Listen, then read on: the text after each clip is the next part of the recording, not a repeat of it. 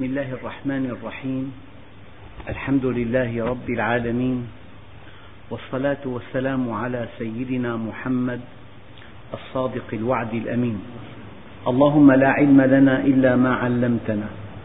إنك أنت العليم الحكيم. اللهم علمنا ما ينفعنا وانفعنا بما علمتنا وزدنا علما. وأرنا الحق حقا وارزقنا اتباعه. وأرنا الباطل باطلا وارزقنا اجتنابه. واجعلنا ممن يستمعون القول فيتبعون أحسنه وأدخلنا برحمتك في عبادك الصالحين. اللهم أخرجنا من ظلمات الجهل والوهم إلى أنوار المعرفة والعلم ومن وحول الشهوات إلى جنات القربات. أيها الإخوة الكرام مع الدرس الثالث والثلاثين من دروس سورة الأنعام ومع الآية الثالثة والتسعين وهي قوله تعالى ومن أظلم ممن افترى على الله كذبا أو قال أوحي إلي ولم يوحى إليه شيء ومن قال سأنزل مثل ما أنزل الله ولو ترى إذ الظالمون في غمرات الموت والملائكة باسطو أيديهم أخرجوا أنفسكم اليوم تجزون عذاب الهون بما كنتم تقولون على الله غير الحق وكنتم عن آياته تستكبرون. أيها الإخوة الكرام بادئ ذي بدء قال علماء البلاغة الكلام العربي خبر وإنشاء.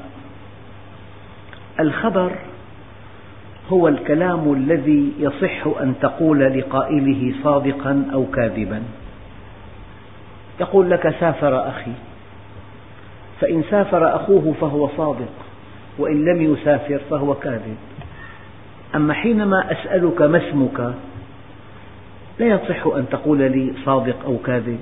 أنا أسألك فالسؤال والاستفهام والنداء والتمني والترجي والتعجب هذه كلها أساليب الإنشاء لأن أفعال هذه الأساليب لم تقع بعد فالشيء الذي لم يقع لا يصح أن يوصف بأنه كذب أو صدق. أما الشيء الذي وقع تخبر عنه فإن وقع يكون القائل صادقا وإن لم يقع يكون القائل كاذبا. فكل الكلام العربي إما أنه خبر أو إنشاء. لكن أحيانا السياق سياق إنشاء. فتأتي في القرآن الكريم عبارة بسياق الخبر. مثلا أراد الله عز وجل أن يأمر الوالدات أن يرضعن أولادهن. لم يقل يا أيتها الوالدات أرضعن أولادكن. يقول والوالدات يرضعن أولادهن. السياق سياق إنشاء أمر. فالأمر والاستفهام والنداء والتمني والترجي هذه أساليب الإنشاء. فجاءت الآية خبرا والوالدات يرضعن أولادهن حولين كاملين. الحكمة أيها الإخوة أنك إذا أمرت إنسانا ألا يتأخر أوقعت في روعه أنه يمكن أن يتأخر لكنك تنهاه عن أن يتأخر. فأي أمر مبطن باحتمال مخالفته؟ لو قال أب لابنه إياك أن تأتي بعد الساعة التاسعة. معنى ذلك كأن الأب ألقى في روع ابنه أنه بإمكانه أن يأتي بعد الساعة التاسعة لكن الأب يغضب. فكل أمر فيه بذور مخالفته. فإذا كان الأمر خطيرا جدا يلغى أسلوب الإنشاء أصلا ويحل محله أسلوب الخبر. شأن الوالدات أن يرضعن أولادهن. وهذه قضية لا مساومة عليها ولا تقبل غير ذلك. هذه حكمة أن يأتي الخبر محل الإنشاء. أحيانا القضية بالعكس الذي يفتري على الله ظالم. هذا خبر.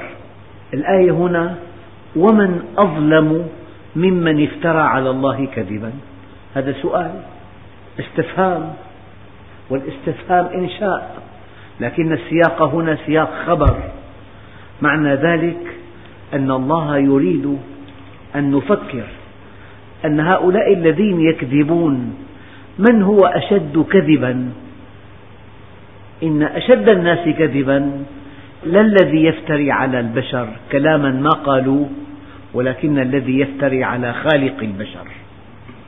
هنا السياق يقتضي الخبر لكن جاء عن طريق الاستفهام الإنكاري. يعني لن نجد على وجه الأرض إنسانا أشد ظلما لنفسه ممن يفتري على خالق السماوات والأرض الكذب. أحيانا تأتي آية الطيبون للطيبات. يعني هل هذا من أمر الله التكويني أم التكليفي؟ وتعلمون أن أمر الله إما أن يكون تكوينيا يعني أفعاله وإما أن يكون تكليفيا يعني أوامره. في عنا أمر تكويني وعنا أمر تكليفي. لما اختلف سيدنا موسى مع سيدنا الخضر سيدنا الخضر معه الأمر التكويني معه حكمة أفعال الله عز وجل. سيدنا موسى معه الأمر التكليفي. فلما خلق السفينة هذا مخالف للأمر التكليفي. فاعترض عليه سيدنا موسى. الآن الله عز وجل حينما قال الطيبون للطيبات ما المقصود بذلك؟ ألا نجد امرأة تحت رجل سيء جدا؟ ألا نجد امرأة طيبة تحت رجل سيء جدا؟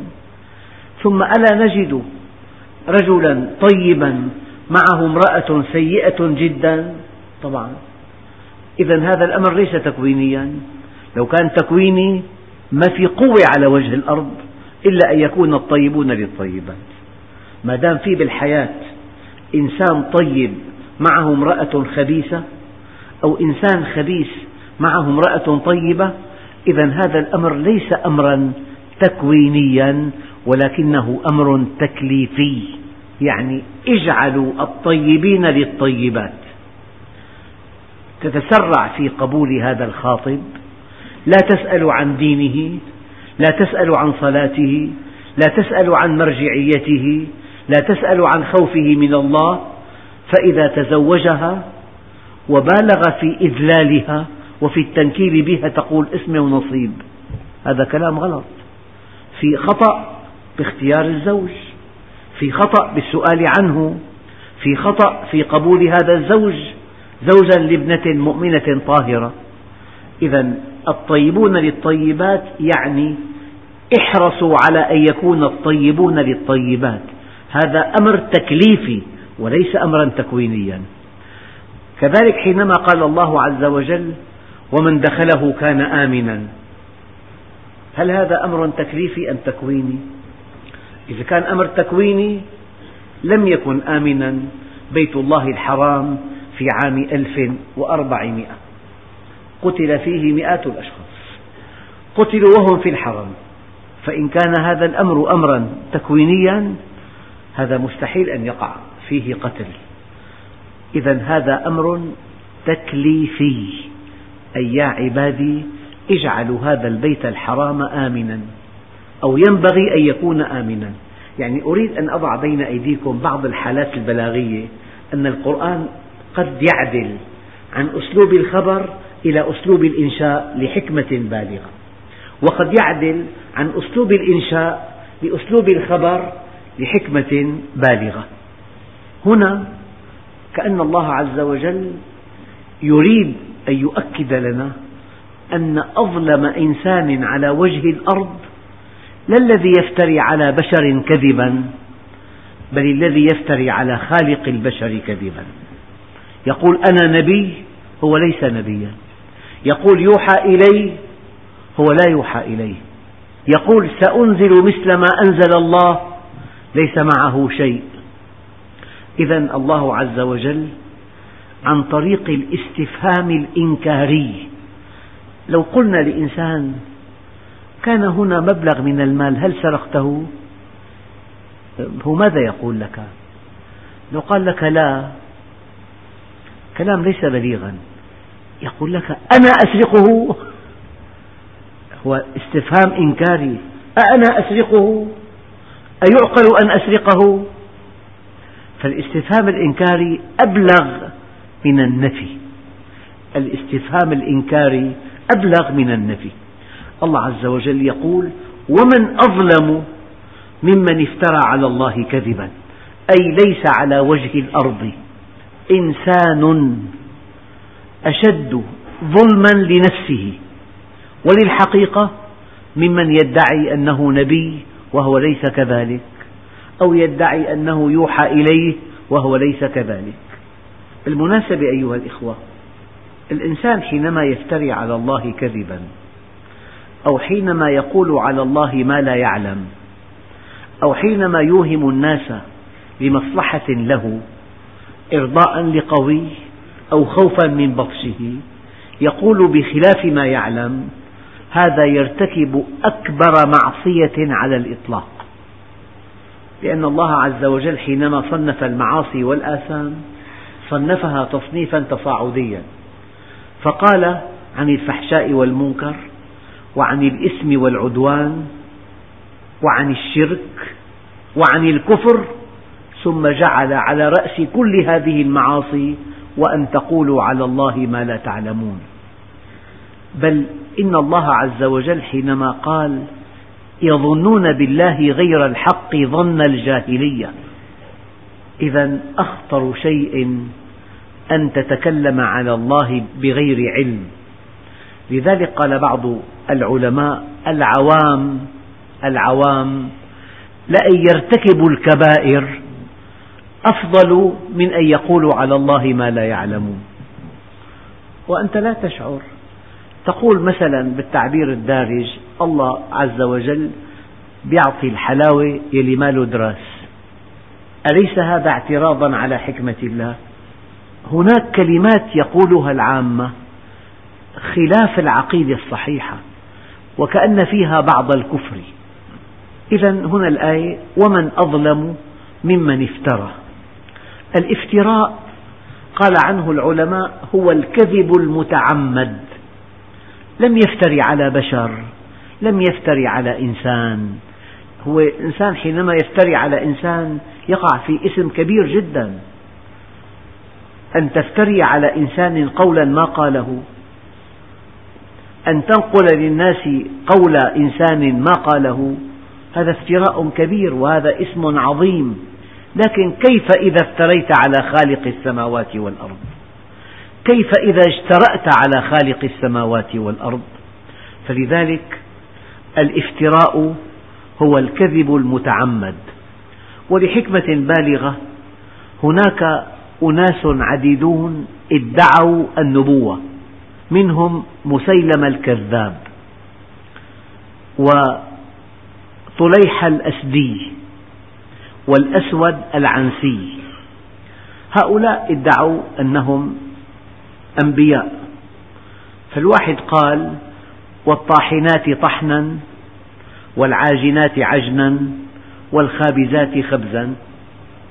جاء بقرآن وكان ينبغي أن يقول والزارعات زرعا والحارسات حرسا. وكان ينبغي أن يقول والآكلات أكلا والهاضمات هضما.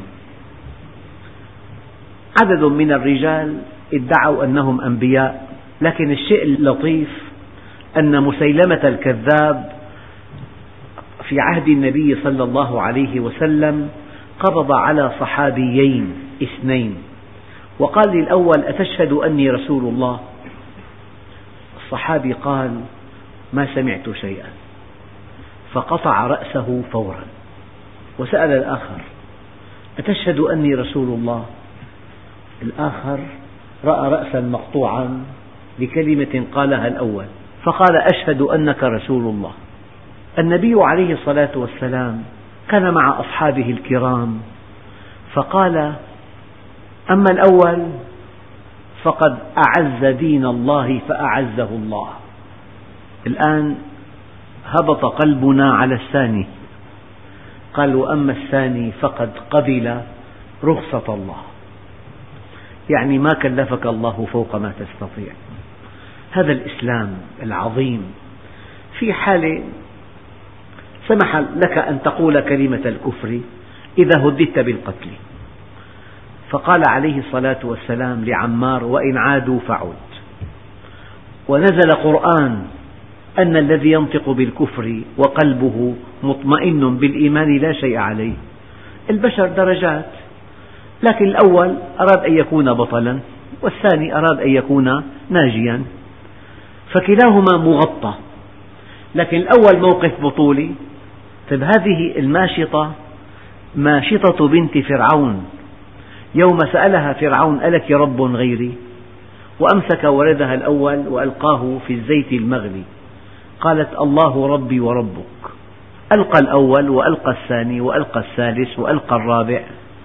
لو تساءلنا لو أنها قالت له أنت ربي ونجت من هذا العذاب المحقق هل يؤاخذها الله عز وجل؟ الجواب لا، ولكنها أرادت أن تكون بطلة، البطولة مفتوحة، لو أن أصحاب الأخدود آمنوا بالذي يعذبهم وكفروا بالله بلسانهم ما كانوا عند الله آثمين، ولكن الله يريد أن يرينا بعض البطولات من بني البشر. أيها الإخوة، لكن شيء يلفت النظر أن هؤلاء الذين ادعوا النبوة ما طولبوا بالمعجزات، لماذا يطالب الناس النبي صلى الله عليه وسلم بالمعجزات؟ والآيات كثيرة، ينبغي أن تفجر لنا من الأرض ينبوعا أو تكون لك جنة في السماء ولن نؤمن لرقيك حتى تنزل علينا كتابا نقرأه. لماذا يطالب الأنبياء بالمعجزات؟ ولا يطالب مدعو النبوة بالمعجزات؟ أليس هذا سؤالا دقيقا؟ الجواب سهل. إن الذي ادعى النبوة أسقط الصلاة والثاني أسقط الزكاة. فحينما تخفف على الناس يقبلونك على علاتك. عندئذ لا يطالبونك بالمعجزات. أقول لكم هذه الحقيقة الدقيقة. الفرق الضالة في العالم الإسلامي من بعثة النبي إلى يوم القيامة لها أربعة خصائص. الخاصة الأولى تأليه الأشخاص. أما سيد الخلق وحبيب الحق قال إنما أنا متبع ولست بمبتدع. خطيب قال له ما شاء الله وشئت. فقال عليه الصلاة والسلام بئس الخطيب أنت. جعلتني لله ندا قل ما شاء الله كان وما لم يشأ لم يكن. سيد الخلق وحبيب الحق متواضع. فلذلك الفرق الضالة من خصائصها تأليه الأشخاص. الشخص يكبر ويكبر ويكبر حتى يصبح كلامه تشريعا. أما النبي عليه الصلاة والسلام قيل له مثل بهؤلاء الذين مثلوا بعمك الحمزة. أجاب إجابة لا أنساها. قال لا أمثل بهم فيمثل الله بي ولو كنت نبيا. ما هذا الخوف من الله عز وجل؟ أخواننا الكرام في فرق كبير جدا بين أن توالي ربك وبين أن توالي قويا. القوي إذا وليته لا يحاسبك. يهمه أن يكون ولاؤك له. لذلك تفعل بالناس ما تستطيع. تفعل بالناس كل ما تستطيع من أذى. أما حينما توالي ربك لا يقبلك ولا يتجلى عليك ولا يرحمك إلا إذا اتقيت أن تعصيه مع كل البشر. أعظم صفة بالمؤمن أنه يخاف الله. لا يمكن أن يؤذي إنسانا أن يبني مجده على أنقاض الناس أن يبني حياته على موتهم أن يبني عزه على ذلهم أن يبني غناه على فقرهم. مستحيل. فالذي يوالي خالق السماوات والأرض يحاسبه الله عز وجل لو قتل نملة. لو قتل نملة. دخلت امرأة النار في هرة حبستها. لا هي أطعمتها ولا هي تركتها تأكل من خشاش الأرض. إن فلانة تذكر أنها تكثر من صلاتها وصيامها وصدقتها غير أنها تؤذي جيرانها بلسانها قال هي في النار. إن كنت وليا لله لا تستطيع أن تؤذي نملة فما فوقها. لذلك الناس يقولون الذي يخاف الله لا تخف منه. مقيد. مقيد بقيود الإيمان. الفرنجة حينما غزوا القدس ماذا فعلوا؟ ذبحوا سبعين ألفا في يومين من المسلمين. سبعين ألف. فلما فتح صلاح الدين رحمه الله القدس لم يسفك دما ولم يهرق قطرة دم بل سمح لهؤلاء أن يبيعوا متاعهم بأسعارها الحقيقية وأن يغادروا وهم سالمون. من قيد صلاح الدين عن أن يفتك بهم كما فتكوا بالمسلمين؟ الله عز وجل. الإيمان قيد الفتك ولا يفتك مؤمن. الفرق صارخ بين من يخاف الله وبين من لا يخافه. أيها الإخوة إذا الفرق الضالة في العالم الإسلامي لها أربع خصائص. الأولى تأليه الأشخاص والثانية تخفيف التكاليف. ما في شيء. أكثر الديانات الأرضية لها أتباع بمئات الملايين. طيب ما السبب؟ ما في تكاليف أبدا ولاء فقط. أعلن ولاءك. انتهى الأمر. مع الولاء عبادات تمتمات حركات سكنات رقص موسيقى غناء. هذه العبادات تمتمات وحركات وسكنات وإيماءات ورقص وموسيقى وغناء. والله حضرت مؤتمر للأديان في واشنطن. 18 دين عرضوا على الناس عباداتهم. صدقوا أيها الإخوة ثمانية عشر دينا. العبادات حتما وحصرا غناء. وموسيقى ورقص. شغلة حلوة. لا في تكاليف ولا في محرمات ولا في أمر بالمعروف ولا في نهي عن المنكر ولا في الخنزير حرام ولا في الخمر حرام ولا في إطلاق البصر حرام ولا في غيبة ولا في نميمة. ما في شيء منه بس حركات وسكنات وتمتمات وإيماءات وغناء ورقص وموسيقى. لذلك الذين ادعوا النبوة لم يطالبوا بالمعجزات ما في داعي. مآمنين نحن سلفا. ريحتنا من الصلاة والصوم والحج والزكاة. أيها الإخوة في نقطة دقيقة جدا. نشاط الطرف الآخر. نشاط الطرف الآخر. من بعثة النبي إلى يوم القيامة. آية واحدة. دققوا فيها. وإن كادوا ليفتنونك عن الذي أوحينا إليك. لتفتري علينا غيره. وإذا لاتخذوك خليلا. يعني مسموح لك أن تقيم شعائر الدين لكن لا يسمح لك أن يكون اقتصادك إسلاميا ولا علاقاتك بالمرأة إسلامية ولا حربك إسلامية. لك أن تقيم شعائر الدين فقط. العبادات ما لها قيمة شكلية. فتلاقي الدول المتفلتة من الدين لها معابد ومساجد وكنائس واحتفالات ومؤتمرات ومظاهر إسلامية صارخة. لكن المنهج ليس إسلاميا. فلذلك وإن كادوا ليفتنونك عن الذي أوحينا إليك لتفتري علينا غيره. وإذا لاتخذوك خليلا. فيا أيها الإخوة وإن كادوا ليفتنونك عن الذي أوحينا إليك لتفتري علينا غيره. وإذا لاتخذوك خليلا طبعت العلاقات عندئذ. ولولا أن ثبتناك لقد كدت تركن إليهم شيئا قليلا. إذا لأذقناك ضعف الحياة وضعف الممات ثم لا تجد لك به علينا تبيعا. أيها الإخوة أول نقطة تأليه الأشخاص الثانية تخفيف التكاليف.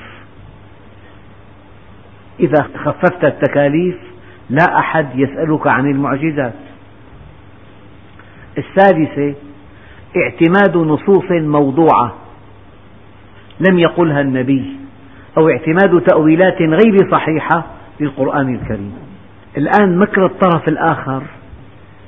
إما إلى تأويل غير صحيح لآيات القرآن الكريم أو إلى أحاديث موضوعة ما أنزل الله بها من سلطان. النقطة الرابعة النزعة العدوانية. تأليه الأشخاص وتخفيف التكاليف والنصوص غير الصحيحة والنزعة العدوانية. ومن أظلم ممن افترى على الله كذبا أو قال أوحي إلي ولم يوحى إليه شيء. نعم. ومن قال سأنزل مثل ما أنزل الله. أقول لكم من القلب إلى القلب. خطة الطرف الآخر الحفاظ على الأطر الإسلامية لكن تغيير المضامين نمط حياة غربي استثمار مال ربوي علاقات مع النساء متفلتة تحلل كل شيء مباح أما في صلاة وفي صوم وفي حج هذا كله مسموح به. أما أن تبني مجتمعا وفق منهج الله هذا غير مسموح به. أن تبني حياة اجتماعية على الحجاب وعدم الاختلاط هذا غير مسموح به في العالم كله. هذا معنى قوله تعالى وإن كادوا ليفتنونك عن الذي أوحينا إليك لتفتري علينا غيره وإذا لاتخذوك خليلا. أيها الإخوة بعد أن سقطت النظم الوضعية لم يبق إلا الإسلام. هناك الآن تفكير من الطرف الآخر أن يقنع المثقفين بقرآن مفرغ من مضمونه. يعني لك أن تسلك أي سلوك إباحي وأنت مسلم وأنت مؤمن. يعني مكان في رقص وفي دعارة وفي الموبقات كلها وفي خمور وفيه فتيات محجبات. ماذا يقصد من ذلك؟ شيء طبيعي. وفي الآن عبارة اجتماعية بيقولوا عادي. يعني ملها عادي مطعم في خمور عادي.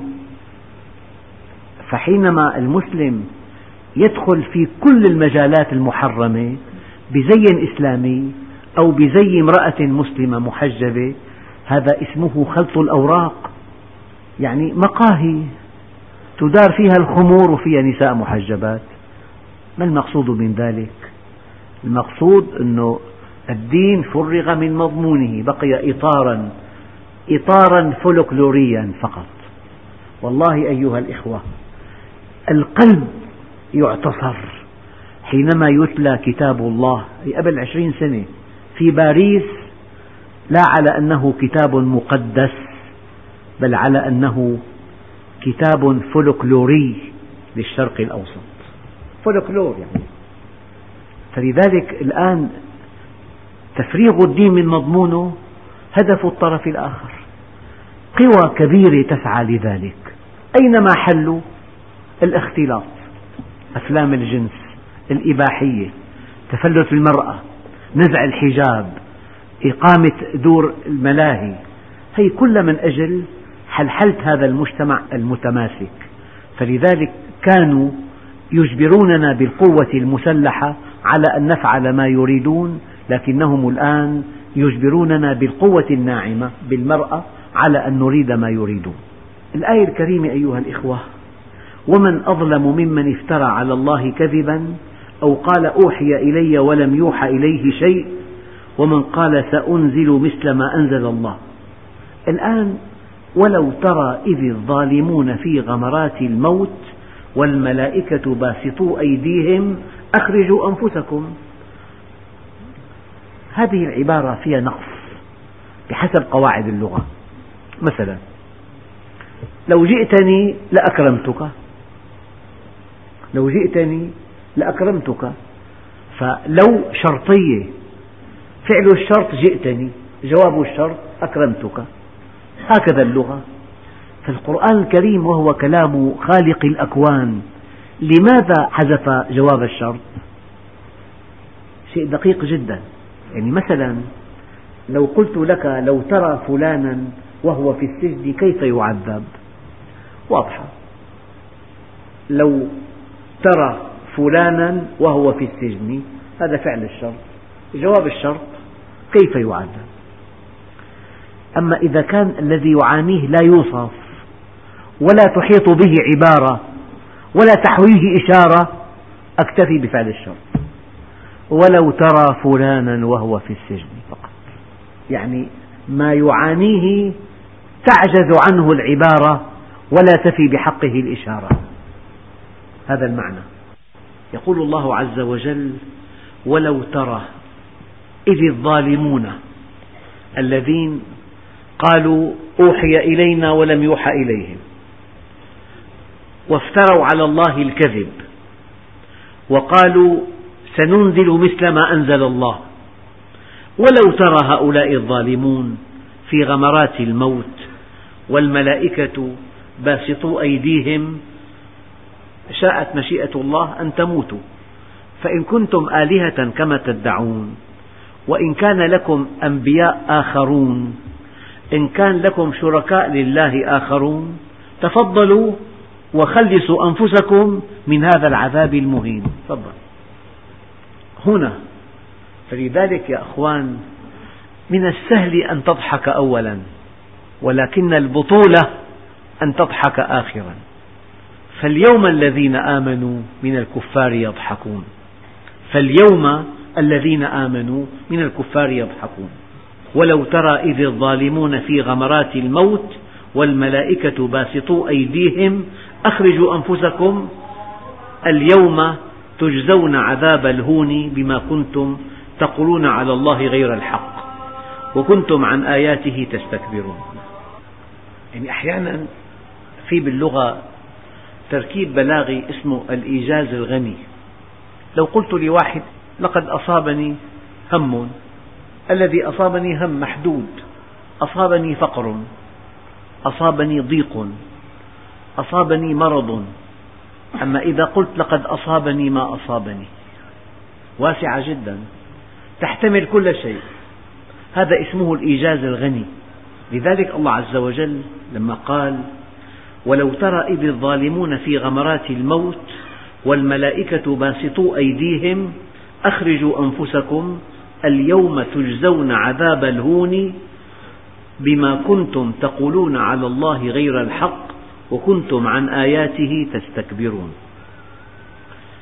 جواب لو محذوف لأن العبارة لا تفي بالحقيقة لأن كل أنواع الأساليب عاجزة عن وصف حالة الإنسان حينما يلقى الله عز وجل وقد افترى على الله كذبا.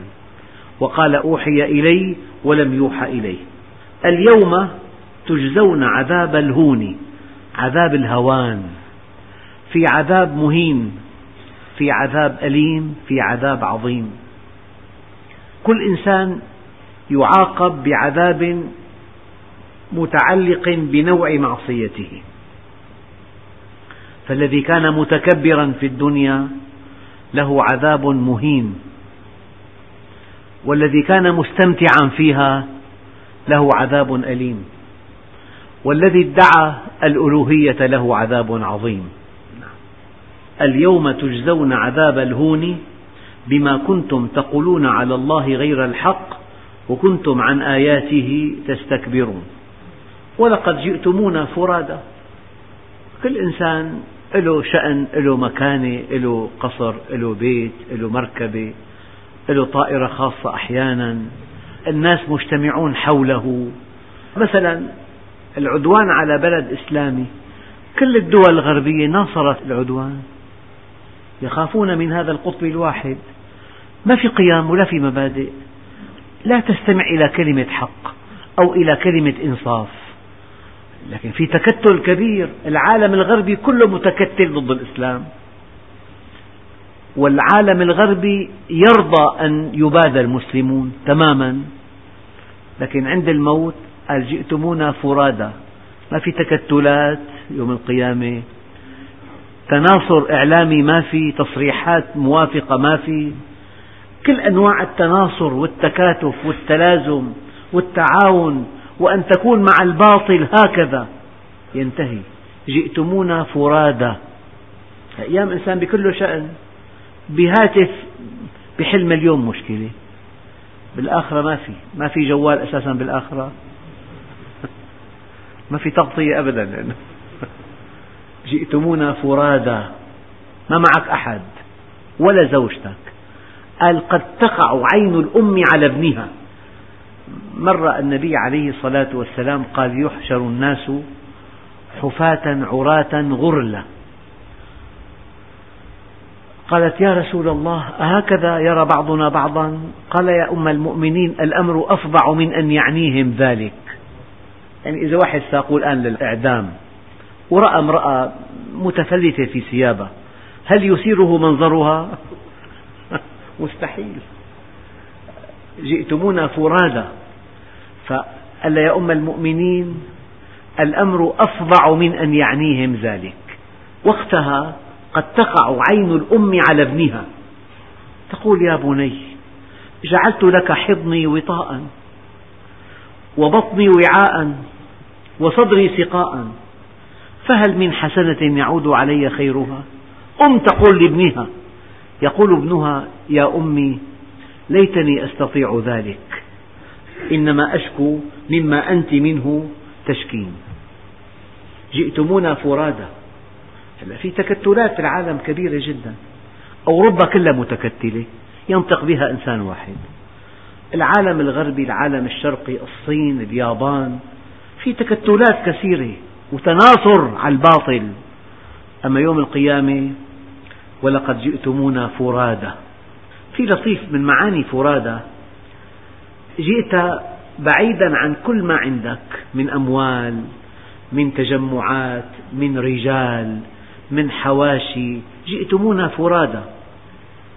كما خلقناكم أول مرة. وتركتم ما خولناكم وراء ظهوركم.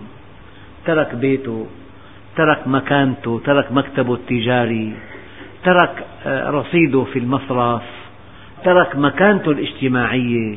كل هذا تركه. جئتمونا فرادى كما خلقناكم أول مرة وتركتم ما خولناكم وراء ظهوركم. وما نرى معكم شفعاءكم الذين زعمتم أنهم فيكم. أين تجمعكم؟ أين من يناصركم؟ أين من يصرح معكم دائما؟ وما نرى معكم شفعاءكم. الذين زعمتم أنهم فيكم شركاء لقد تقطع بينكم. تقطعت هذه العلاقات. تقطعت هذه التحالفات. في التحالف تقطعت هذه العلاقات. تقطعت هذه التحالفات. تقطع هذا التواصل تقطع هذا التجمع لقد تقطع بينكم وضل عنكم ما كنتم تزعمون. البطولة أيها الإخوة أن تبدأ من النهاية. هو الذي خلق الموت والحياة. بدأ الله بالموت. الموت أخطر حدث في حياة الإنسان. أنت حينما تولد أمام خيارات لا تعد ولا تحصى. أما عند الموت أمام خيارين لا ثالث لهما. فهو الذي نفس محمد بيده ما بعد الدنيا من دار إلا الجنة أو النار. ابدأ من النهاية.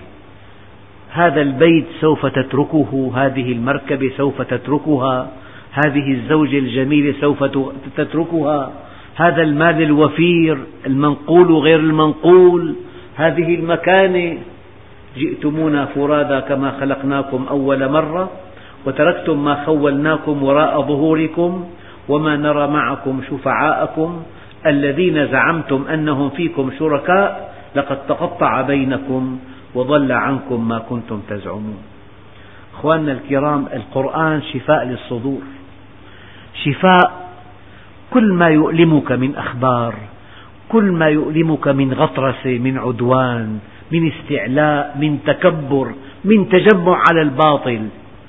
قال عليه الصلاة والسلام تمتلئ الأرض ظلما وجورا فيأتي أخي عيسى فيملأها قسطا وعدلا. والحمد لله رب العالمين.